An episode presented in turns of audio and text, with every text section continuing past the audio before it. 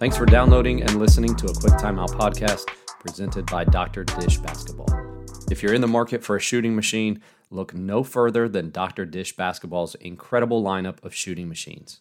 Their CT, All-Star Plus, and Rebel Plus models have been bought by thousands of programs around the world, while their home model is being used by players all over the country, right in their own backyards and driveways. New to the lineup this year is the Dr. Dish facility model for those with basketball training businesses. These machines are must-have for those looking to take their shooting to the next level. To find out more, visit drdishbasketball.com. We want to welcome to the show Coach Brianna Finch, assistant coach for the Boston Terriers women's basketball team. Coach, thanks for joining us. Thank you for having me. I'm excited. Yeah, a lot of D1 programs, they have their student athletes back this time of year. And it seemed like once upon a time, they were about the only ones that had student athletes in the summertime. But I know even at the high school level, depending on what state you're in and what your conference rules are or whatever, you get 4 weeks or a month with your players. I know some places they're meeting kind of open gym regularly. For you all there at Boston, how important are these summer workouts, and not just for maybe developing players, which you can talk about that, but for what you guys project and are wanting once you get them back on campus for the fall semester itself? Yeah, for us, the summer is incredibly important. Honestly, like for the, not like you said, not just necessarily for the basketball piece, but we actually do a lot of like team building, teamwork. It's a great opportunity for our freshmen, our incoming players to transition, kind of get their feet wet a little bit before we go into the fall semester where it's, full class load, everything's coming at them. They get just a little bit of a taste in the summer of what it looks like. But for us, we do, we're allowed the 8 hours every week, 4 hours on court, 4 hours with our strength and conditioning coach. So again, that piece for us, I don't know, I'll start kind of just give a brief overview of what that looks like. We do, at BU, we do of those 4 hours, 2 hours are actually very specific individual work with one player at a time and their position coach. So like I work with our point guards and our combo guards. So I'll have, 45 minutes to an hour with them twice a week, one at a time. And then the other two workouts are group-based or team-based. So we'll have, either 4 or 5 players or our entire team for the workouts.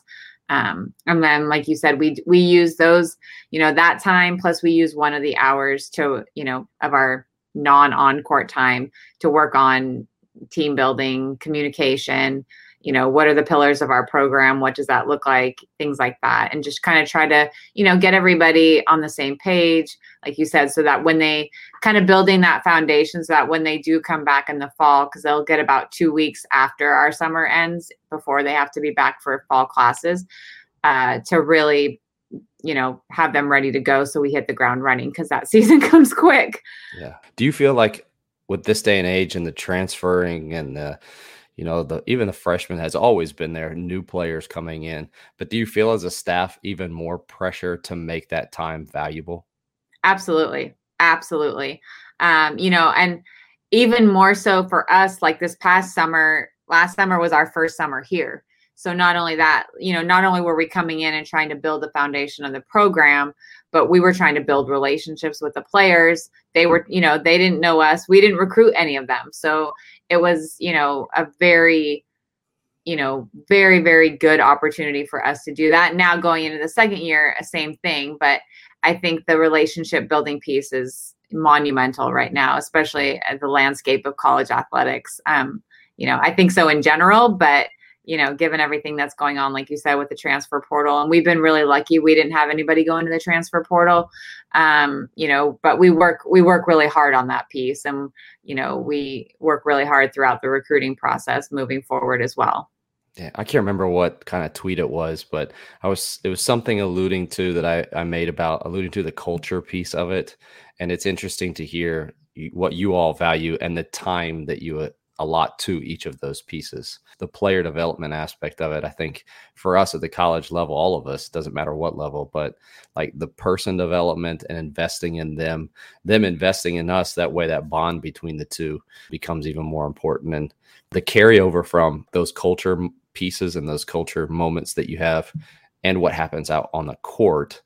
And I do want to talk to you about what happens on the court. You know, maybe again, another time we were talking about topics for this. Maybe we can come and talk about culture piece some other time. But what does the learning process look like? And what are you aiming for in that learning process? And also like creating the learning environment. Like what does that look like in those two types of sessions that you talked about, the individual and then also the team setting? Yeah. So And I'll kind of touch on the culture piece within, like how it kind of intertwines with the basketball piece, because I do think they very much go together. And I've learned that I will be honest, when Coach Graves, our head coach, said, you know, we're going to do two sessions where it's just you and one person in that session, I was like, I don't like, because I'm a decision-making person. I'm a small side of games. And, you know, I'm like, what am I going to do with one person, you know, because that doesn't, you know, translate into, you know, what it would be like, you know, the game, like the reps, the small sided games, the decision-making. So I'm, you know, I had to kind of take a step back, but I did very much learn that is not only are we building basketball and some skills and things like that, but it definitely has been an important piece for the culture and developing relationships, and using that time to get through to the players in different ways and learn their learning style. So that being said, you know, what we're trying to accomplish in the individual and how I approach, you know, what we do with, you know, our point guards and our combos, you know, we break it down into micro skills. I think if you try to tackle, you know, a big, broad skill, there's just not enough time, and it gets lost and you end up accomplishing nothing. Mm-hmm. So, you know, we have a player development plan. You know, I sit down with the player, we sit down with the player. This is what we, you know, these are two in the next, you know, we'll have 5 sessions in this summer. So in these 5 sessions of summer leading into the preseason, you know, for the fall, what are the micro skills we want this player to get better at? You know, maybe it's, you know, we have one player who needs to get a little bit better playing off the catch. So everything we're doing is working on playing off the catch. The big one, you know, that we finished up with the spring and we'll carry into the summer and fall is shot variability. You know, we want them being comfortable in all kinds of different footwork and, you know, things like that. And we try to kind of use the micro skill sessions to build the habits, emphasize some of the variations, you know, obviously on air stuff that we then carry on and into the group workouts where there's defense, there's a decision-making component, and then we're more game-like and we're more live. I will say the other big thing for, you know, for us and for me is the terminology piece and establishing that terminology piece with our players. It's a long-term goal of mine to create like an onboarding for our freshmen coming in where it's consistent terminology, and we're a work in progress. I mean, obviously this is our first year, so I'm giving us a little bit of a break, but I'm a perfectionist, so I want it now. But so that it's, you know, it's consistent. It's, you know, easy for not easy, but it's consistent for everybody to understand. And we're all on the same page as quick as we can be. Mm-hmm. So I think, you know, helping, especially at our position, the point guard position, we want that to be as clear and as concise as possible. So if we can kind of, you know, approach our individual and our 8 hours, you know, a week in the off season and have those as our 2 main goals, I think then that's what we're kind of trying to do. I'm really glad that you talked about like the one-on-one, and, you know, I'm the same way. I love the games and I love the playing and I love the decision making, but sometimes you just have one kid in the gym and I'm too old and I don't want to get hurt and I don't want to play with them. But it's those, I still work on air stuff. I know nobody likes cones. I'll bring out some cones sometimes in the summer, middle of summer, just to mix things up. But if it's teaching a micro skill, then I do feel like sometimes if we are exclusive with all games-based scenarios, you kind of sometimes miss the opportunity to get some reps on footwork and some of those little things that are the foundational pieces for the big skills that we do want to address in those bigger scenarios. You mentioned terminology as well, and I'm coming to the same conclusion, but just so that maybe somebody that's listening to this, I think everybody understands the importance of communication and more our understanding like terminology for our program. But what are some things maybe that you all use with your program that that help with player understanding? And can you give some examples of that terminology? Sure. Yeah. I mean, I think we talk a lot about, so one thing we've, you know, in our first year and moving forward, we want to play faster. You know, we want to play in transition a lot. That was kind of building that foundation and moving forward, continuing to, you know, utilize going cross court. So we talk about going up the street, going across the street. You know, so when I, you know, say to the players, like, we got to get across the street, they know, you know, very quickly, you know, what we're trying to accomplish. Within our position group, they will probably hear this in their sleep because I said it so many times in the spring and going forward, is talking about scanning the floor. So I want our guards scanning the floor. We're constantly scanning. We're seeing the next layer of defense. We talk about navigating space a lot. So, you know, we run a lot of ball screen motion. So coming off a ball screen and just kind of being comfortable changing pace, changing direction in different spaces and different areas. So how are we navigating that space? How are we changing pace in that space? But that's a quick way for them. You know, I'll have taught it and we will have gone over it. But now when we're in a game or we're in a practice, like, all I have to say is that you got to navigate the space over, you know, on the right wing a little bit more. You got to get into that second layer and scan a little bit more. And they know kind of quickly what we're talking about. You know, and then I sometimes it's very informal as well. You know, it's eyes up, you know, quickly. Eyes up is a cue I use a lot defensively, like high hand, you know, basic things like that. But, you know, I think those are just short cue words that quickly get things across. And, you know, I tend to ask a lot of questions. I don't give a lot of I'm very particular on feedback, I guess, would be the best way. So I want players to self-learn and self-organize as much as possible. A Quick Timeout podcast is sponsored by 3 on 3 Hoops Hub. If you're a basketball coach looking to grow your program, raise funds for your program, or build your basketball business, you're going to want to check out what 3 on 3 Hoops Hub can do for you.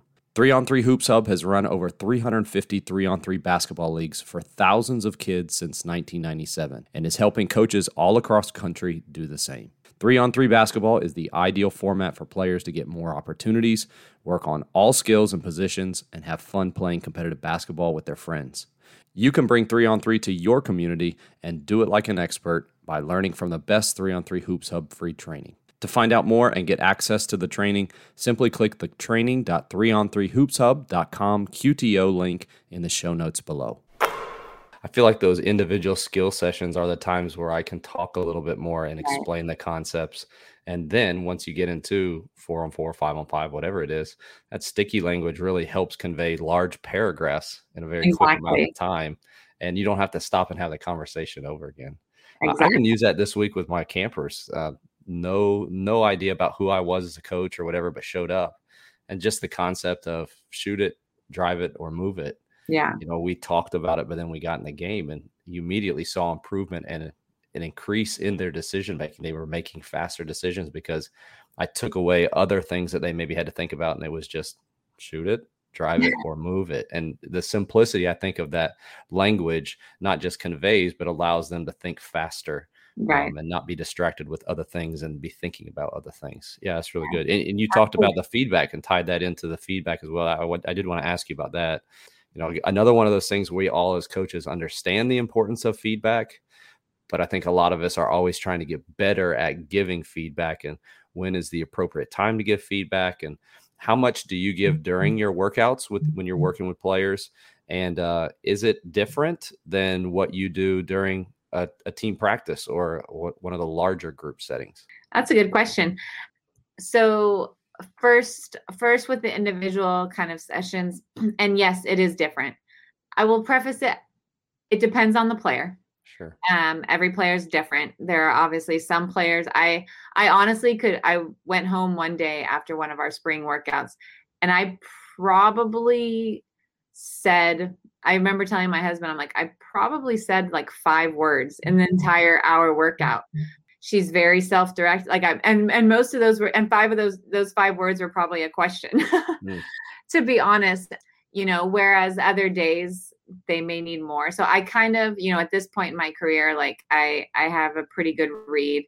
I tend to let them play through a lot and learn a lot especially in a workout.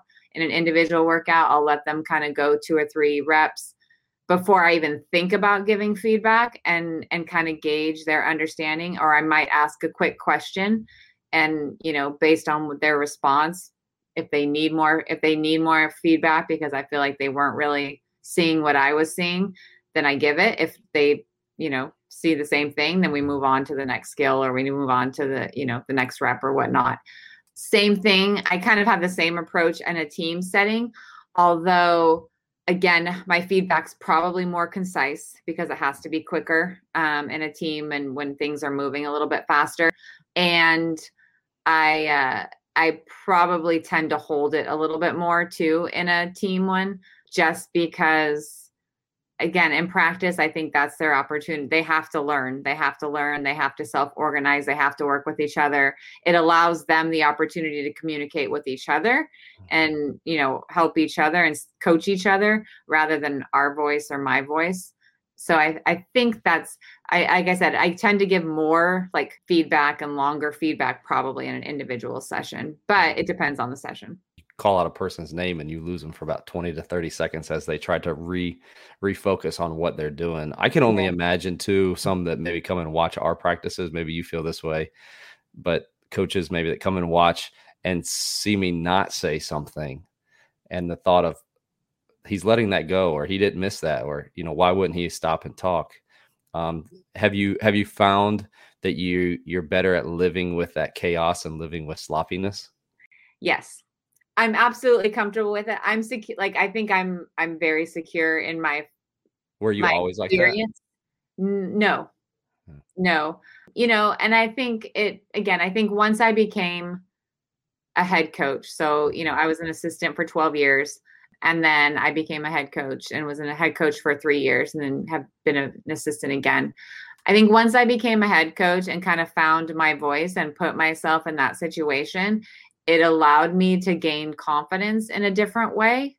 And that has allowed me to be very secure in my coaching and my philosophy, and being comfortable, like as a coach, with chaos and not saying anything and not worrying about what other people think, you know, or what, you know, might be said. But I do realize that most coaches do struggle with that. And it is hard. And it's not everybody's philosophy either. And I understand that piece too.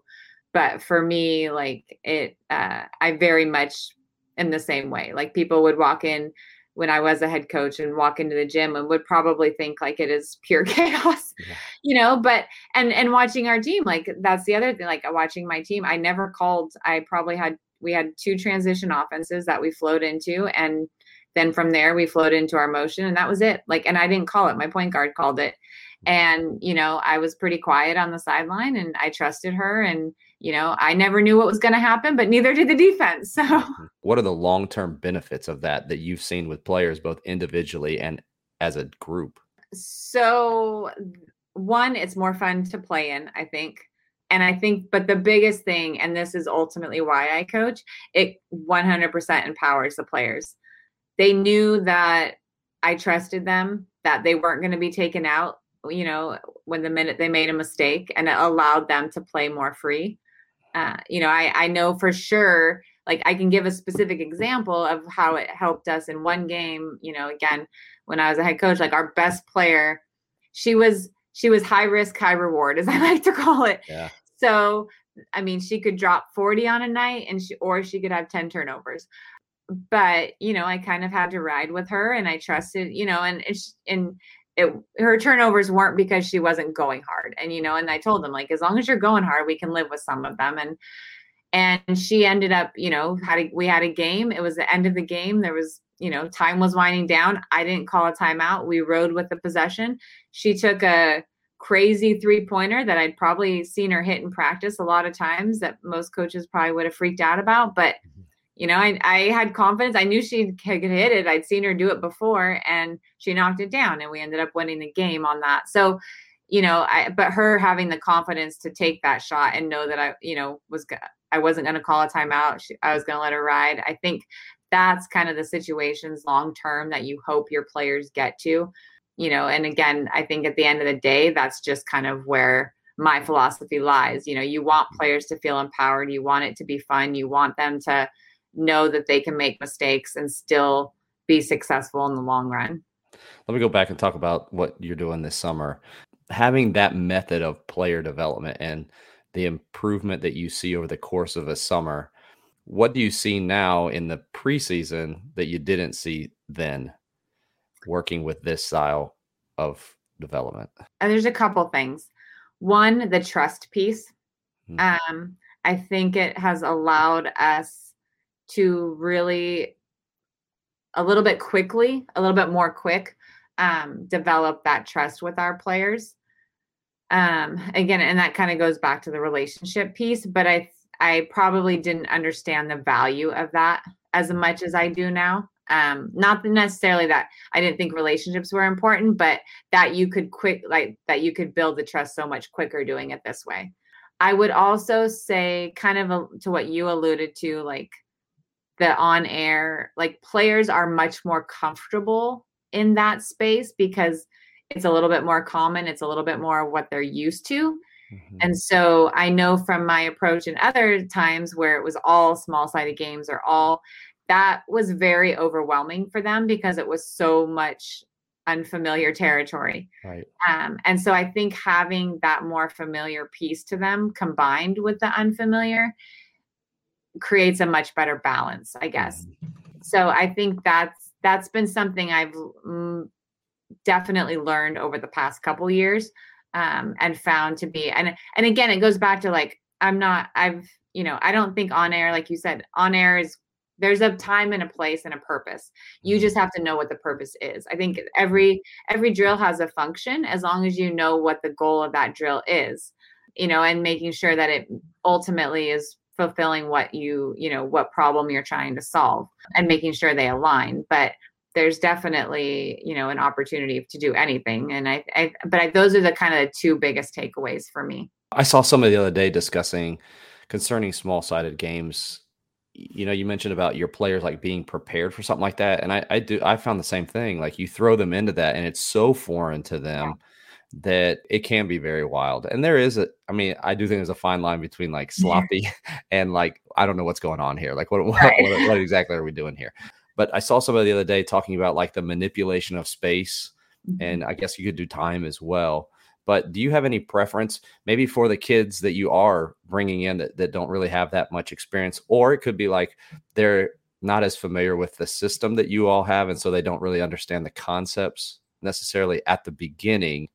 Do you feel, or do you all practice maybe either using half of a court or giving them a whole space, big space to play in?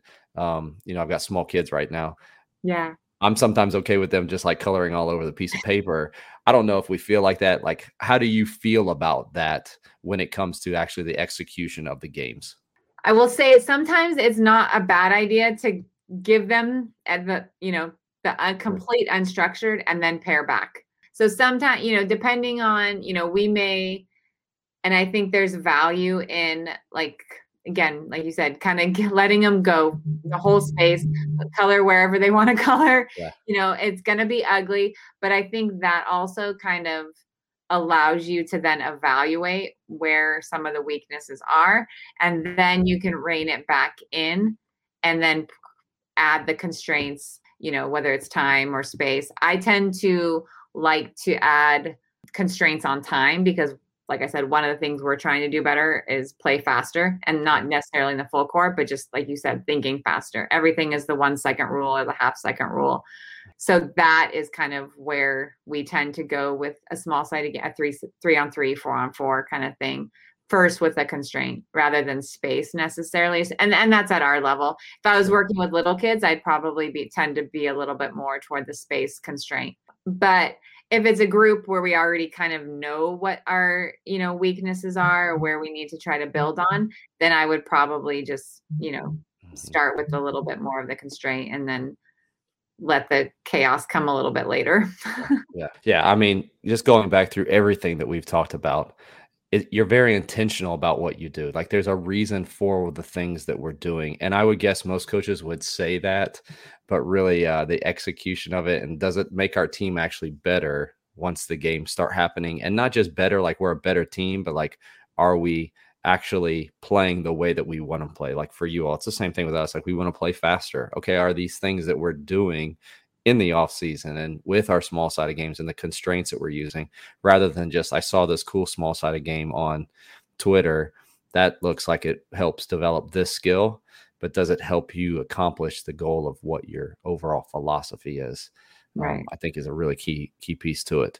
And this may seem like a random question, but you are also the recruiting coordinator there. And I had a coach ask me this, and I know that you're going to give me an answer that shows what I just said, like everything is together and mixed together. But he, you know, he asked me what a lot of coaches will, high school coaches will ask, like, what are you all looking for in a player?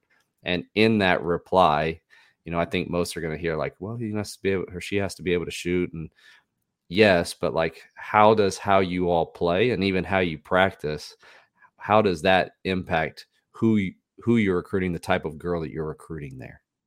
Yeah. So decision-making, that's, I will say. And do they necessarily have to be good decision makers when you see them, like great decision makers when you see them, or is there something that can clue you in, like that person could be a great decision maker? That's a really good question. Because it is something that's hard to necessarily put into words as a recruiter, as a coach watching a potential player. I do think that it can be developed. So I think cluing in on what, you know, if I saw a kid and what could potentially, I think, again, going back to the very, very beginning where I talked about how we've, you know, used the navigating space, even, you know, if I see a player that can understand change of pace, you know, and again, this is for like, you know, a guard, a perimeter player, but I would say the decision-making piece is also the same for the post position where we're evaluating. There's some obviously differences on different things, but you know, if they understand how to change pace, if they understand, you know, how to collapse the defense, like to me, that's another big, you know, it becomes like if they're able to collapse the defense, but then don't necessarily know what the next read is, mm-hmm. but I can see them maybe trying or, you know, having part of that skill set. I think that is something where maybe we could develop from there. And that could be something, you know, because not all players have that ability. So can, you know, they have the first layer. Can we then build the decision-making piece on top of being able to do that? Or on vice versa, do they see, you know, that pass, but they just don't have the skill set to make it yet? Then I can see they understand the decision-making piece. They just need to develop the ability to make that pass, whether it's, you know, being a stronger with their left hand or right hand or, you know, physical things that, you know, maybe we can develop in the weight room, things like that. But I definitely, that's the first thing that I look for, especially, like I said, from the guard position as well. How do the skills then, the rest of that we typically think of, how do they rank for you? Don't have to rank all of them, but like, how do they rank for you? And how is that important to the system that you run there? Shooting is very, very high on our list, very much value shooters, posts that can rebound outside of their area. That's a big one. You know, obviously, again, going back to how we want to play, playing in transition. So a high motor kid at every position. I tend to think, I don't think skills are necessarily in isolation. So, and I think decision-making is a skill. Mm-hmm. So I probably tend to view it a little bit different, I guess. Sure. You know, ball handling, things like that. Like, you know, if a kid's handle's a little bit loose, they constantly have to turn their back to the defender to be able to get by. Like, that's not great to me. They may be able to do all the ball handling drills in the world, but if they can't handle, you know, a defender on them and have to turn their back, then that's kind of a red flag to me. Right. But I do think some of that stuff for us at this level is a little bit secondary. For those listening, reason I ask is just so you can hear from a coach, like what are those coaches looking for? And if you're not asking that question of a school that you're interested in, you're probably doing your kid the big disservice, because when they go there, then they're probably, I've talked about this other places, but expectation as far as like what I think I can contribute versus what the coach thinks that I can contribute. And that's where you get the butting of heads. And then, you know, that coach doesn't like me or they like this other player. It's like, no, you just haven't met the expectation. So yeah, that's good. Last thing before I let you go, where can people connect with you on social media? Yeah. So I'm on Twitter at WBB Coach Finch. I'm pretty active on Twitter. You can message me. I'm usually, if you message me or DM me, I usually share my cell phone number. And I'm happy to talk basketball anytime I can. So I'm happy to share whatever I, you know, whatever resources I have or know or anything like that. And then my email is on the website, bfinch@bu.edu. So yeah. I'm on Instagram, but that's still a work in progress. Sure. We only have enough time for one or two platforms as college coaches. Right. So great follow on Twitter. So make sure that you follow her there. That's Coach Brianna Finch, assistant coach for the Boston Terriers. Coach, thanks so much for taking some time to come on the show. No, thank you. It was my pleasure.